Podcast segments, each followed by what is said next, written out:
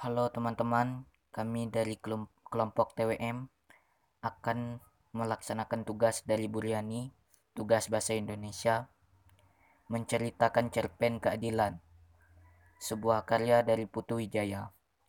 Ada suatu masa, ada saat banyak pedagang es pudeng dari Jawa berkeliaran di Bali. Mereka memakai kostum yang menarik dengan topi-topi kerucut Gendongan es puter mereka desainnya cantik. Gelas-gelas kaca atau plastik ala koktail bergantungan dengan pudeng berwarna-warni. Kalau mereka lewat, anak-anak selalu memburunya. Kadang-kadang tidak untuk membeli, tetapi untuk mengerumuninya. Pak Ahmad termasuk salah satu di antara anak-anak itu. Tanpa merasa malu, ia ikut berebutan untuk membeli es pudeng puter dan merasakan suasana cerianya. Bu Ahmad sampai malu melihat kelakuan suaminya seperti itu. Pada suatu hari yang terik, sementara anak-anak di alun-alun menaikkan layangannya, tukang es pudeng itu lewat. Pak, Ses Pak Sersan yang rumahnya di sudut alun-alun berteriak memanggil. Anaknya merengek-rengek minta es pudeng. Waktu tukang es pudeng itu menuju ke sana, Hampir semua anak-anak yang sedang main layangan menolehkan kepalanya. Yang punya duit langsung lari sambil menggulungkan tali layangannya. Tak terkecuali Pak Ahmad. Waktu itu ia sedang memperhatikan seorang juragan ayam yang sedang memandikan ayam-ayamnya. Ahmad meraba kantongnya, lalu merasakan ada uang di dalamnya. Ia langsung ikut berlari ke rumah Pak Sersan. Jangan ribut, Teriak Pak Sersan membentak anak-anak yang berdatangan itu. Ada orang sakit di dalam. Sabar, sabar, kata tukang es pedeng. Satu persatu semuanya, nanti dapat. Aku dulu, aku dulu, kata anak-anak sambil mengacungkan uangnya. Aku dulu, teriak Pak Sersan marah. Pudengnya yang merah. Tukang pudeng agak panik. Ia mengambil pudeng berwarna oranye. Merah, teriak Pak Sersan. Tukang pudeng itu tambah gugup dan menyerahkan pudeng oren. Pak Sersan naik pitam. Ia menolak koktail berisi pudeng oren hingga jatuh. Anak-anak ketawa. Dia merah. Kamu enggak itu apa? Ini merah, merah seperti matamu itu. Anak-anak tertawa lagi. Tukang es meraih satu gelas koktail lagi, tetapi sekali lagi ia salah. Ternyata ia meraih pudeng yang warna hijau. Pak Sersan berteriak sekali lagi. Merah. Lalu ia mengambil koktail warna merah. Tukang es tampak ketakutan. Ingin cepat-cepat menuangkan es ke atas koktail itu. Pak Sersan langsung menyambarnya dan masuk ke dalam rumah. Anak-anak kemudian menyerbu tukang es puding sambil mengacukan uangnya minta diladani terlebih dahulu. Pak Ahmad pun tidak mau ketinggalan. Ia meraih salah satu koktail dengan mendorongkannya ke tukang es putar. Aku esnya dobel dong, kata Pak Ahmad.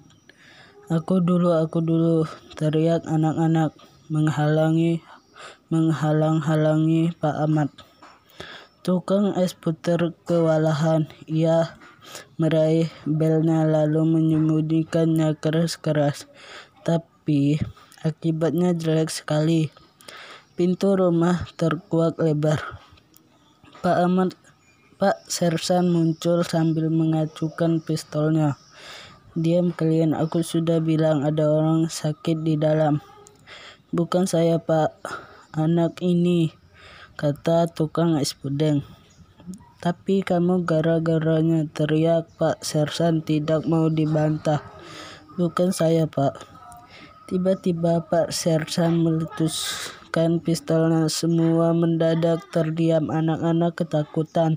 Tukang es pudeng pucat pasti Pak Ahmad mencoba menetralisasi keadaan sebelum menjadi runyam.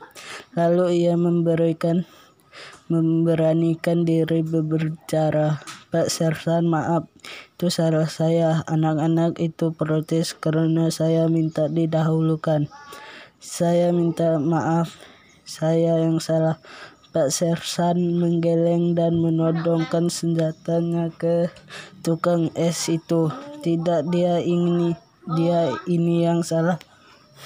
Kalau dia tidak bawa es puding keluar. Masuk kampung kita, anak-anak tidak akan punya kebiasaan beli es sampai sakit-sakit seperti anakku yang walaupun sudah sakit masih teriak-teriak minta es kalau terdengar kelendengannya lewat dan dia tahu sekali itu. Minggat! Sebelum aku tembak kamu, aku sudah banyak menyingkirkan Portugis di tim-tim. Nama satu, tidak apa. Minggat! Pak Sersan lalu menutup pintu dan menguncinya tanpa membayar es yang dibelinya. Tukang es itu pucat pasi, mukanya tidak berdarah. Pak Ahmad menunggu beberapa lama, kemudian berbisik, Baiknya Bapak pergi sebelum Pak Sersan keluar lagi. Tukang es itu terkejut seperti mendadak siuman. Ia memandangi Pak Ahmad lalu berkata, Bapak yang beli es kemarin yang dekat lapangan? Ya, mana gelasnya? Bapak belum kembalikan. Itu harganya 50 ribu satu gelas.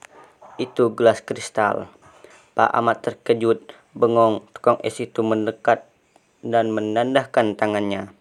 Ayo bayar. Pak Ahmad merasa itu tidak lucu lagi. Ia merasa telah menyelamatkan nyawa orang itu. Tapi orang itu malah menuntut. Pak Ahmad lalu melangkah, tapi orang itu tiba-tiba menyerang. Pak Ahmad masih sempat mengelak meskipun tangannya terluka. Bayar. Pak Ahmad merasa sanggup menghajar orang itu meskipun usianya lebih tua. Semangat mati dalam pertempuran melawan penjajah tiba-tiba bangkit lagi tapi rasanya tidak sepadan dan tidak gaya untuk berhadapan dengan tuntunan keadilan hanya gara-gara tukang es yang kacau itu. Tanpa merasa takut sedikit pun, Pak Ahmad menaruh uang 10 ribu di atas salah satu gelas tukang es itu. Lalu dengan perasaan hancur lebur, ia berbalik dan pergi, siap menghajar kalau tukang es itu mencoba menyerangnya lagi tetapi tidak sampai menahan air mata. Pak Ahmad menjalan pulang. Belum sampai satu abad merdeka, citra anak bangsa berhadap keadilan sudah sangat berbeda-beda apa yang sedang terjadi dengan bangsaku ini, bisik Pak Ahmad. Sekian dari kelompok kami.